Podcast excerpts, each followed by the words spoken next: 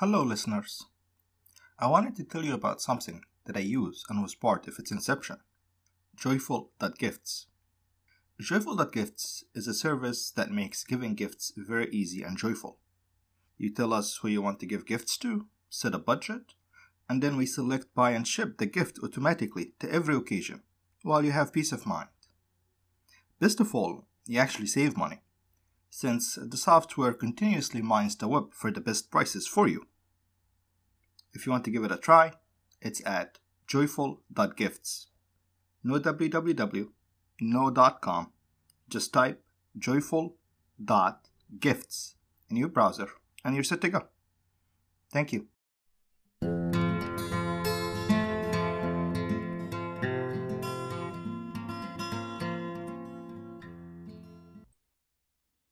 Hello, and welcome to the History of the Copts, Episode 26 The Pillar of Faith.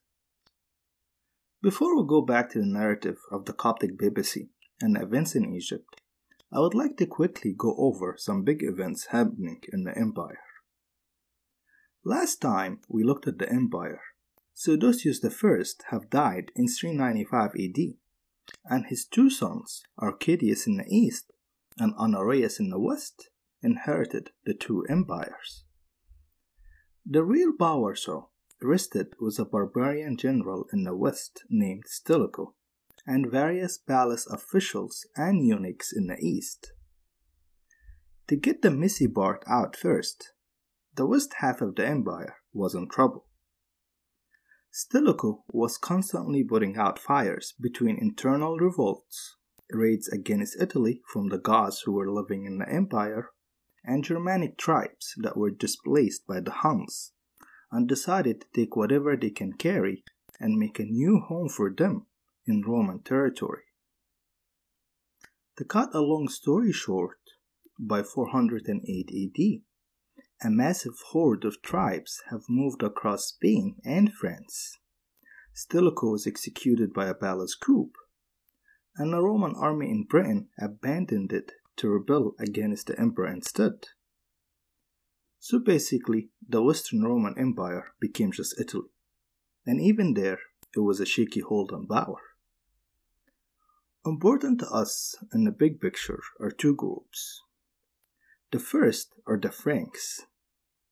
These guys were settled in northwestern France by Constantine the Great for exchange of troops and there, they basically kept their head down, avoided direct conflict with Rome, and gradually filled the power vacuum that was left once the dust kicked up by the Huns and the migration of the Germanic tribes settled.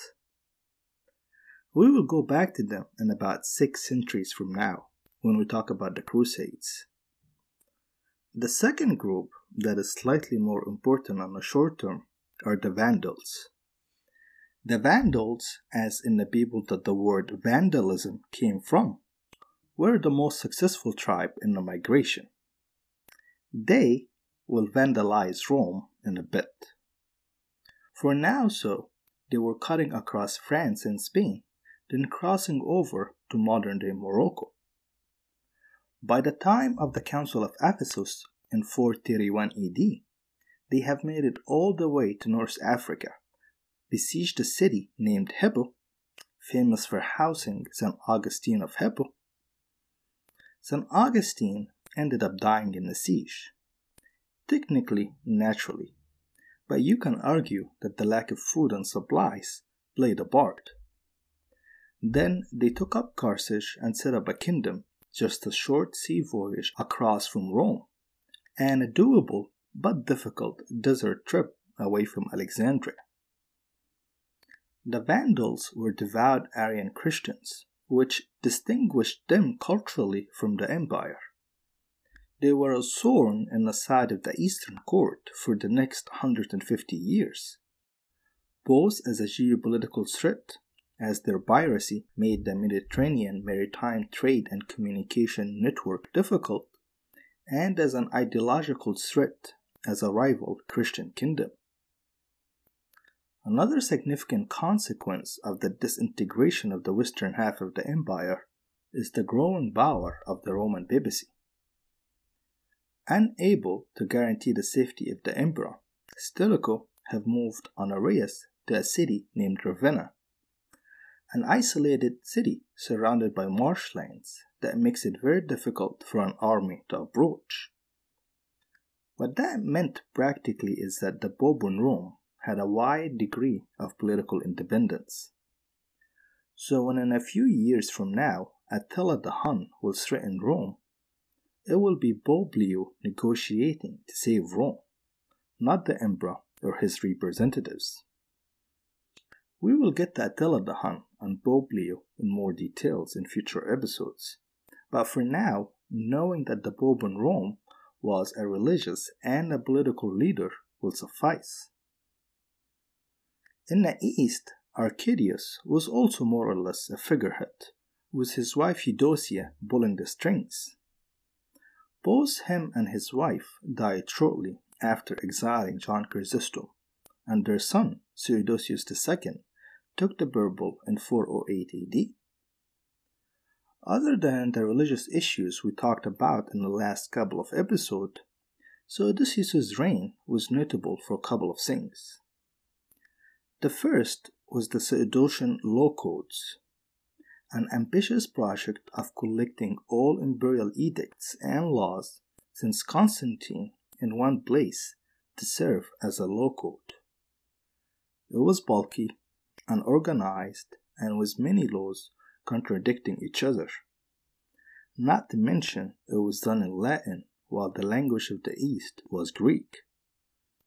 Nonetheless, it was a huge achievement when it was finished in 438 AD. It will serve as the source of the law codes of Justinian, which is a watershed moment in the history of lawgiving. Equally impressive to the law book was the Theodosian walls of Constantinople, a double set of walls that will stand against all comers for almost a thousand years.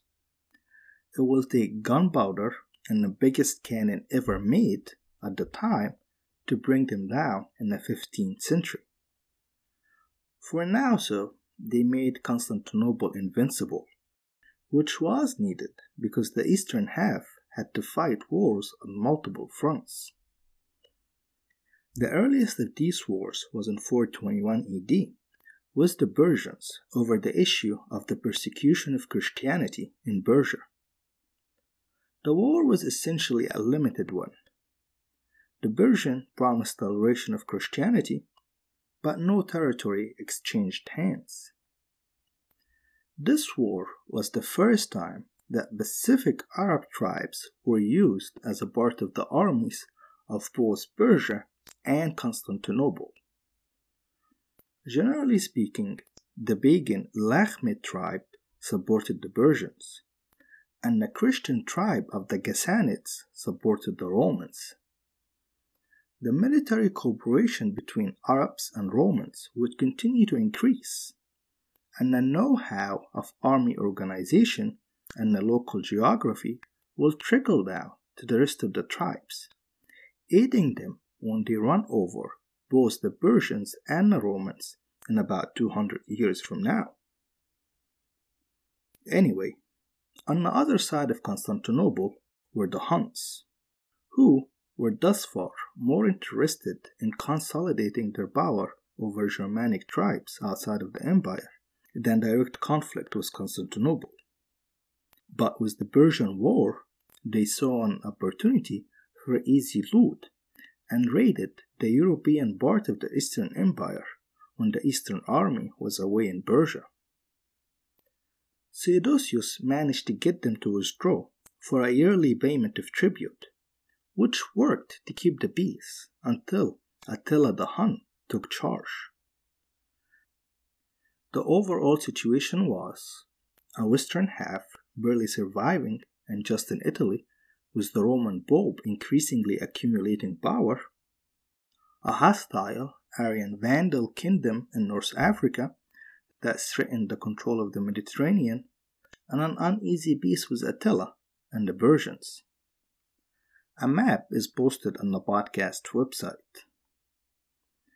both the eastern and western half managed to get a campaign going against the Vandals in 440 AD. But both Persia and Attila took advantage and attacked the eastern half, causing the campaign against the Vandals to fail. In the process of fighting the Huns, the eastern armies basically lost a good bulk of their manpower and resources. Attila also managed to get 2100 pounds of gold as an annual tribute for him to withdraw his forces.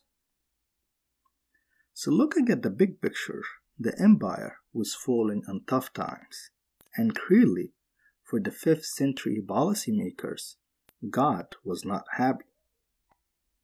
I mean, how else can you explain the pagan Huns destroying not one, but two Roman armies? Nothing sums up the mood in the time than Nestorius proclaiming on his first sermon if only the empire got rid of heretics, that will solve the Persian problem.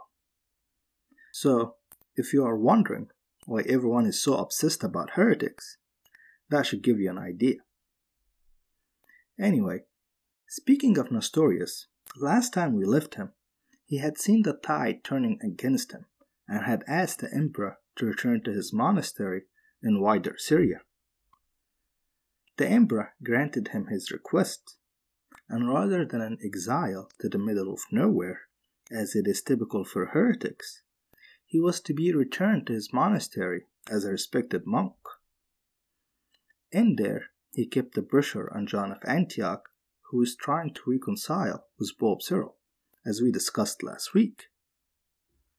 When John and Pope Cyril reconciled in 433 AD, both of them had to make theological compromises, which saw Nestorius and his theology as unredeemable heretic and open up the debate about the nature or natures of Christ.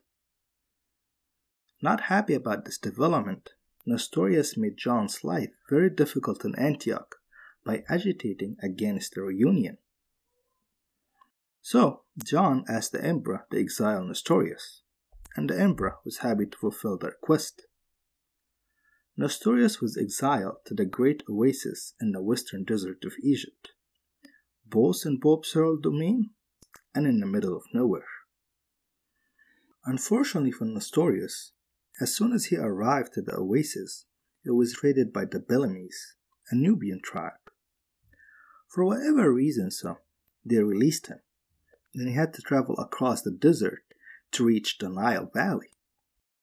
Now, this trip is very tough and probably brought Nestorius close to dying, but he managed to make it to the Nile.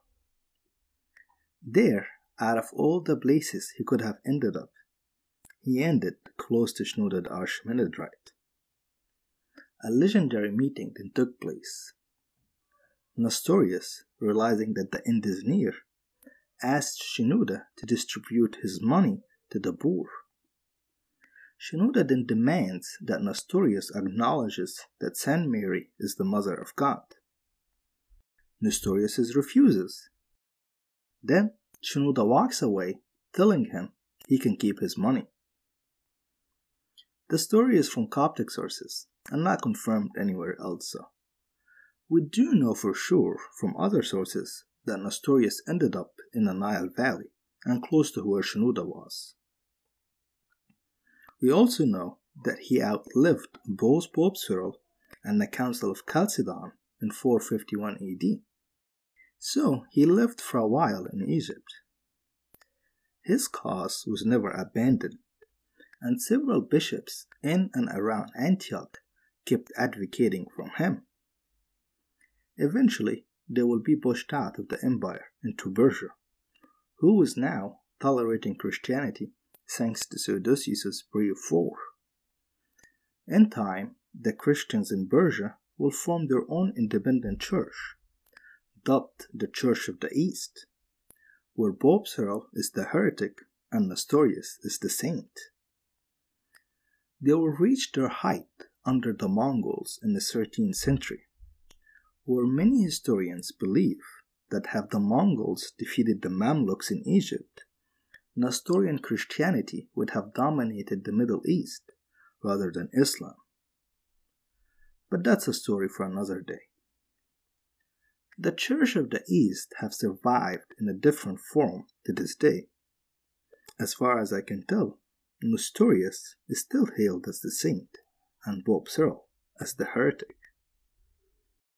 As far as Pope Cyril go, in the last decade in his life, he had his work cut out for him.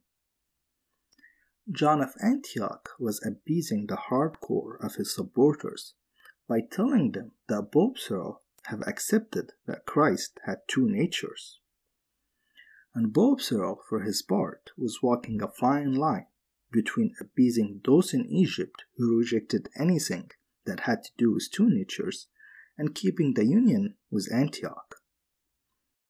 His semi official line in private letters to bishops who reached out to him was that the phrases used in the reunion formula was necessary to allay Antiochian fears, but his thoughts on the matter have not changed. By 438 AD, the relationship between emperor and pope was good enough that Theodosius asked Pope Cyril to accompany his wife in a trip to the Holy Land. Now, the empress, who took the name Eudocia when she got married, did not get along with her sister in law, the Augusta Pulcheria. Funny enough, like all things in the Eastern court, their general dislike to each other and competition over influencing Theodosius took a theological tone. We will get back to them and how their personal dislike of each other took part in the Christology debates ongoing. For now, just remember Eudoxius, Emperor's wife, and Pulcheria, Emperor's sister, did not like each other. And thus, once one of them supports a specific theological formula, you can pretty much guarantee that the other would support the opposite. Out of the trip to the Holy Land, Pope saw clearly that the theological discussions were still center stage, and there were plenty of different Christological theories, and that the Council of Ephesus have not ended the discussion. So he continued writing. Also, his focus shifted a bit. First, he wrote works against two Syrians, long dead bishops, who have influenced Nestorius, one named Theodore and the other Diodore of Tarsus. And as they were long dead, they couldn't really write back. His writing against them will be used by the Emperor Justinian in about 100 years from now, another church council, further cementing Pope Cyril's legacy as the theological standard to which all other is measured by. Another easy target was the long dead Emperor Julian the Apostate and his version of intellectual paganism. Julian have written a book attacking Christianity against the Galileans. Pope then decided to refute his arguments in his own book against Julian. The book was naturally a hit, and copies of it were sent to all the major cities of the empire. The literary output in both quality and quantity of Pope Cyril were impressive. Thus, the name given to him by the Copts, Pope Cyril, the pillar of faith. In Egypt, like his uncle before him, he managed to keep everyone in line, but a little bit more diplomatically.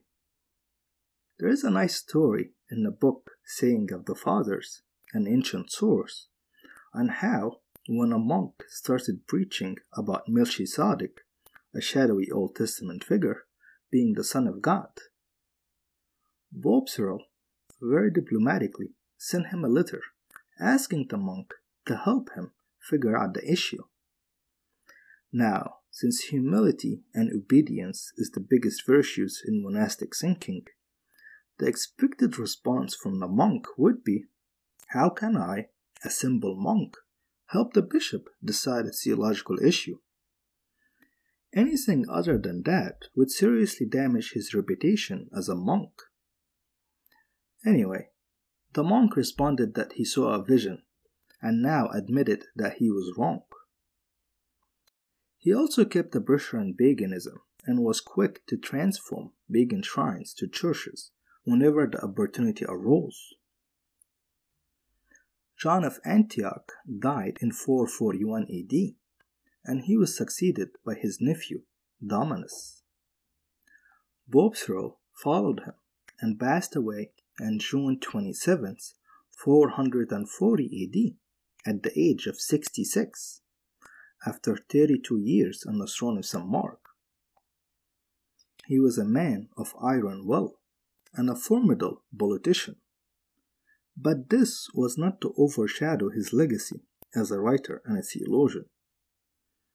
Like St. Athanasius and Origen before him, his theology penetrated deep into the ages, and many of his ideas are still relevant to Christianity today. Administratively, in the 59 years between the start of Pope Theophilus' reign and the end of Pope Cyril's, the Egyptian church reached its political peak inside and outside Egypt. Two bishops of Constantinople were deposed under them John Chrysostom and then Nestorius. Paganism in Egypt practically died out, and the church was on its way to be one of the biggest landholders and the wealthiest institution in Egypt. The Bishop of Alexandria was the de facto Christian leader in the East and was a tremendous political power inside Egypt. But that de facto leadership was on shaky grounds. First, the Bishop of Rome was starting to adopt a position of primacy over all sees. As the political influence of Rome weakened over Western Europe, it became necessary to use the religious position of Rome to keep the hope of a resurrected, culturally intact Western Empire alive. And the Bishop of Constantinople, for his part, hung dearly to the title of New Rome, given by the Council of Constantinople, in the face of interventions by both Alexandria and palace. And did I mention that there was deep divisions about the nature of Christ with Antioch that Pope Cyril barely managed to hold the two churches together? Carthage was lost to the Vandals, and thus ceased to be part of the theological dialogue in the empire. Jerusalem was important symbolically, but was none of the material and intellectual resources of Alexandria, Constantinople, Antioch, and Rome. Juvenal, the Bishop of Jerusalem, have been and will continue to lobby to make Jerusalem equal to Antioch and Alexandria. He played his part in Ephesus and will continue to be influential in the next few episodes, so do not forget about him yet. Whoever followed Pope Cyril in Alexandria, if he wished to keep its leading position, he needs to be politically intelligent, diplomatic, and adopt a certain level of theological pragmatism, as Pope Cyril did, with the whole one nature versus two natures debate. Not to mention, a continuation of imperial policy would help a lot. So none of that the emperor dying suddenly in a freak accident and messing up your plans. That next pope would be Pope Dioscorus, an enigmatic figure to be sure we will jump into his story in two weeks when we'll get back to the narrative. Next week would be the special episode, Life in Byzantine Egypt. I may be able to squeeze additional questions that you may have had, but make sure to reach out as soon as possible. So far, the plan is to talk about economy, government structure, cultural output outside of Alexandria and Christianity, and Christian Coptic literature with Shenouda the Archimandrite as the focus. Farewell, and until next week. Thank you.